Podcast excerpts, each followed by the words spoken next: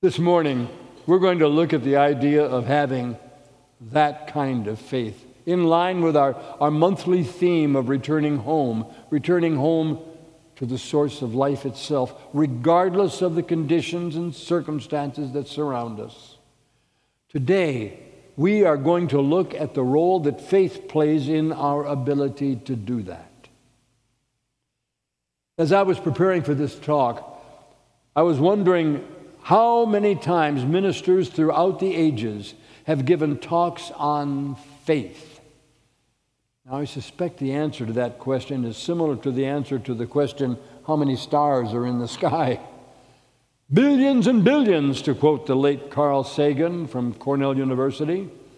Then I wondered how many times I have been given or have given a talk on faith. Not billions and billions, of course, but many, many times. So why do it again? Two reasons. One, because it is such a vital element in the spiritual journey we are walking. And two, I believe it is something we all need right now. There's uncertainty everywhere. Economy, health, war, terrorism, starvation, calamity, and on and on. So we could all benefit by returning home in faith. And the real question is, faith in what? We all have a lot of faith, but in what do we have faith? Oftentimes our faith is misplaced. Ernest Holmes in The Science of Mind, page 156, under the heading of misplaced faith, wrote, "Someone has said that the entire world is suffering from one big fear. The fear that God will not answer our prayers. Let us analyze the fears which possess us. The fear of lack is nothing more than the belief that God does not and will not supply us with whatever we need. The fear of death is the belief that the promises of eternal life may not be true. The fear of loss of health, loss of friends, loss of property, all arise from the belief that God is not all that we claim. Omniscience, omnipotence, and omnipresence." So, what then is fear? Nothing more or less than the negative use of faith. Faith misplaced. To correct all the evils of the world would be but to have faith rightly placed. A faith that lays hold of the beneficence of God, the unity of all life, and the integrity of the universe. Think about these things. So often people say, well, you know, it's just terrible, I can't do anything. But have you ever been in a situation where you've thought, oh, that's terrible, that's awful, that blah, blah, blah. And then you say, wait a minute, that's not right. Let me turn this around. And you say, I believe, bam. And you say, I can do this. I can be this. I can do this now. And then you go ahead and do it, and you don't even realize that you've done it until you look back and say, hey, that was pretty good today, wasn't it? Well, allow every moment of every day to be pretty good for you. The key words I gave you a few moments ago for a faith that lays hold of the beneficence of God, the unity of all life, and the integrity of the universe. What would your life look like if you had faith? Complete and total faith in the beneficence of God, in the unity of all life, and the integrity of the universe. When we were working on the sermon and when I was working on it, cursing Gina for not being here, no, I didn't. No, I said some prayers for her, as you should too, or at least do something called a treatment. Anybody ever heard of a treatment? That's what we do here. Well, let's explore the beneficence of God. So here's a big question. Does God change with the Tao? Now, I'm talking about the Dow Jones, not the Tao Te Ching. Is there a ticker tape on God? Hey, God's up 2 points today. Doesn't seem right, does it? Does the headline read, "The infinity got a little more, is God a little less because there is chaos, strife, and disease"? You thought about those? Jesus didn't seem to think so.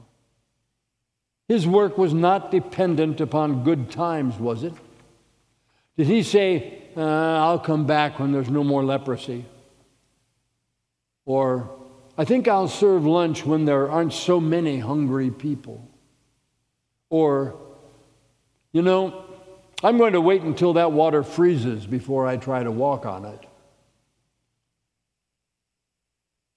He depended solely, exclusively, 100% on the infinite. And Jesus wasn't the only one.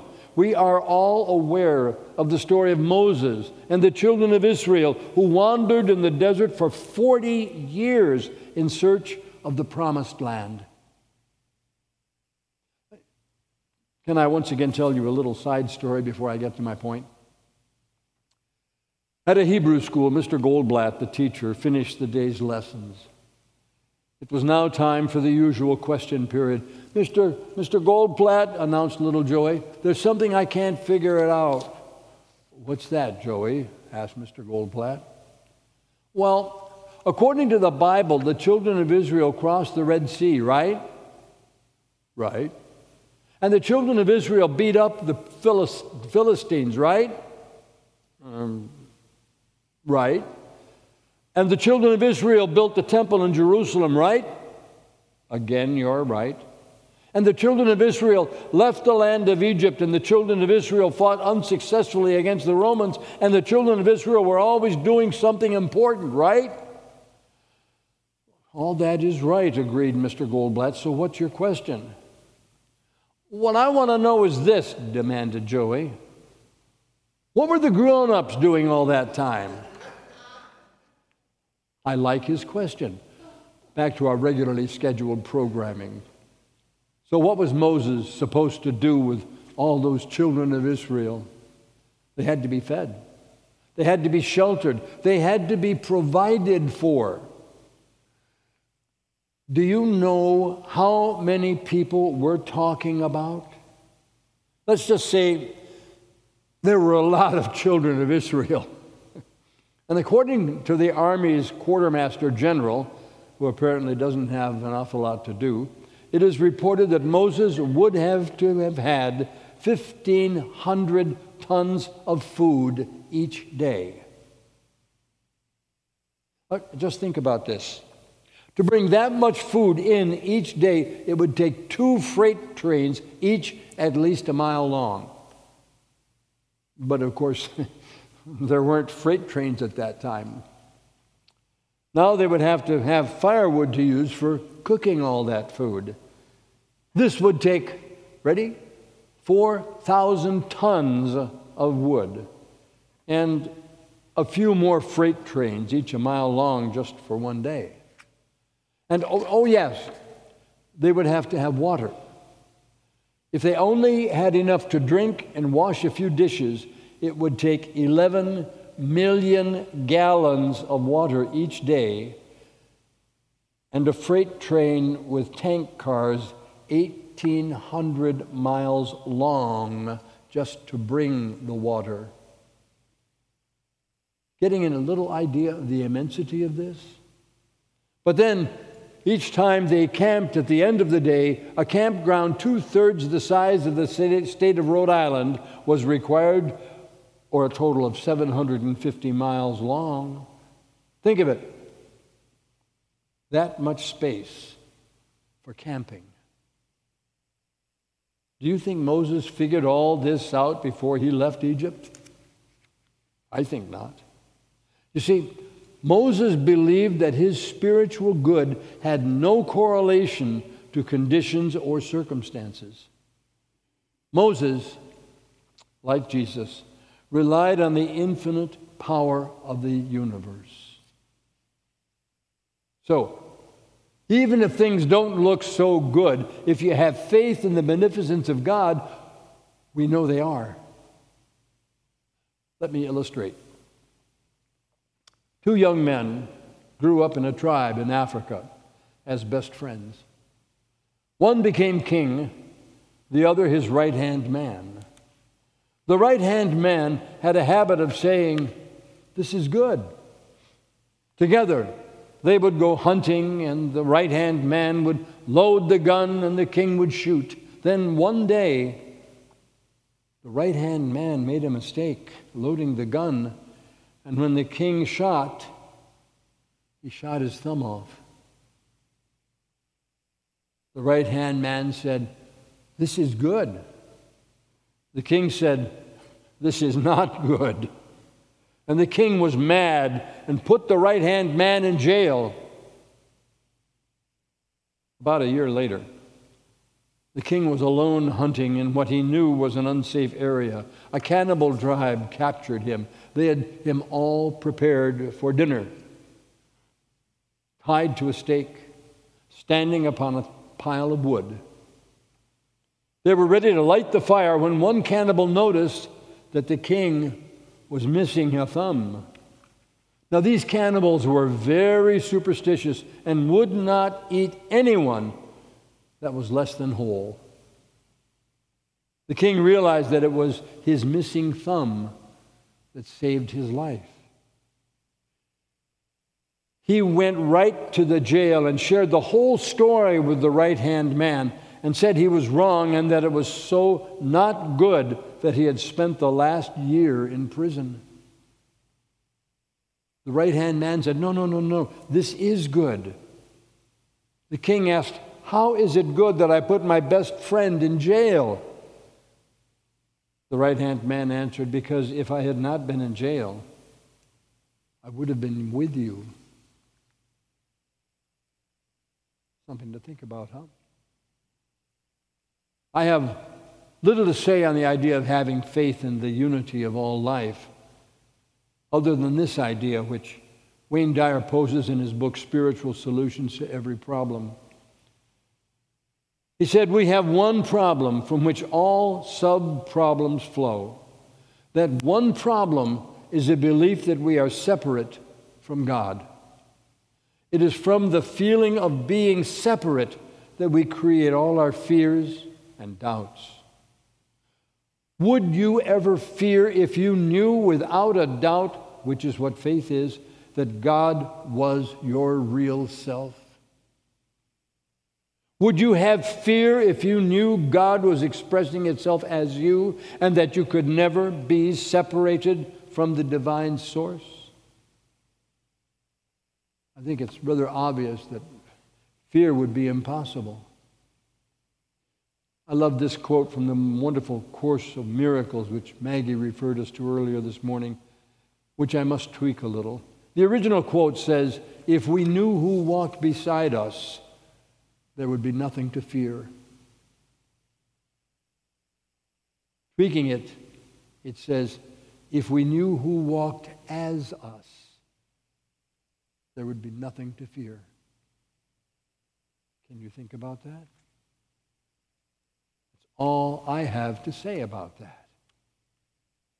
So now let's look at the integrity of the universe, which takes us to this third idea in Ernest Holmes' quote, faith in the integrity of the universe. What does having faith in the integrity of the universe mean exactly? To me, it means that I have faith that the universe works like it works. As good New Thoughters, we say we believe in, we have faith in the law. We say we know it works all the time. We say we know it works for everyone alike. We say we know it works according to our consciousness.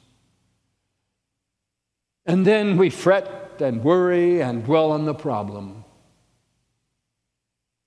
Let me give you an illustration of how our faith in the integrity of the universe often works, using a physical law as an example. Does anyone know the physical principle that governs a swinging pendulum? The law of the pendulum says this: a pendulum can never return to a point higher than the point from which it was released. Let me say that again. A pendulum can never return to a point higher than the point from which it was released. Why? Because of two little things we hear about all the time called friction and gravity. When the pendulum returns, it will fall short of its original release point. Each time it swings, it makes less and less of an arc until finally it is at rest. This point of rest is called what?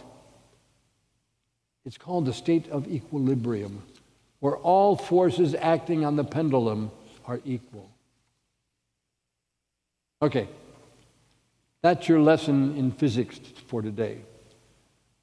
And that should help you to no longer wonder why we call it religious science.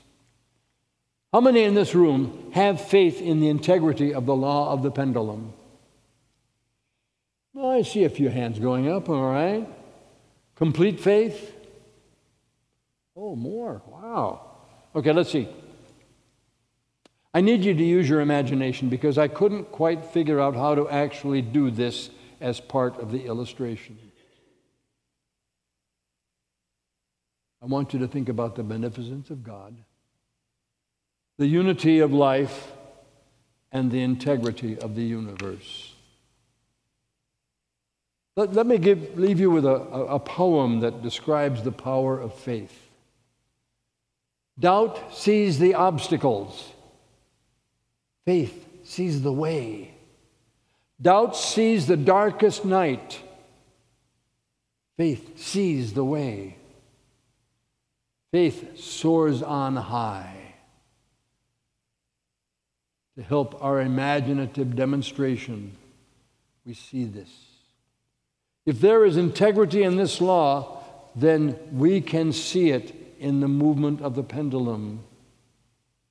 So do you have faith in this law now? Be honest. What was your reaction as you thought about that pendulum coming back at you? Imagining it to be a 250-pound weight. Glad it wasn't. Aren't you all? This morning, are you ready to return home in faith? Are you ready to return home in faith? Are you ready to no longer look for the little things that will, you say, well, it's not there because of this? Or are you willing to say, yes, I believe and I know? It is my deepest hope that you have that kind of faith. Doubt questions who believes. Faith answers. And right now we open our hearts and minds to the truth and the belief in God, in the oneness of the infinite universe, of the infinite consciousness that is, of the infinite perfection, of all of that which Ernest Holmes and other countless geniuses have quoted. And we know that we have that faith in ourselves, to reach forward, to reach out in love, in peace. We know the miraculous healings occur. Unbelievable changes happen in our world for the best. Some that even seem most horrible happen for our best. And we have that faith knowing that that infinite presence is with us now and always.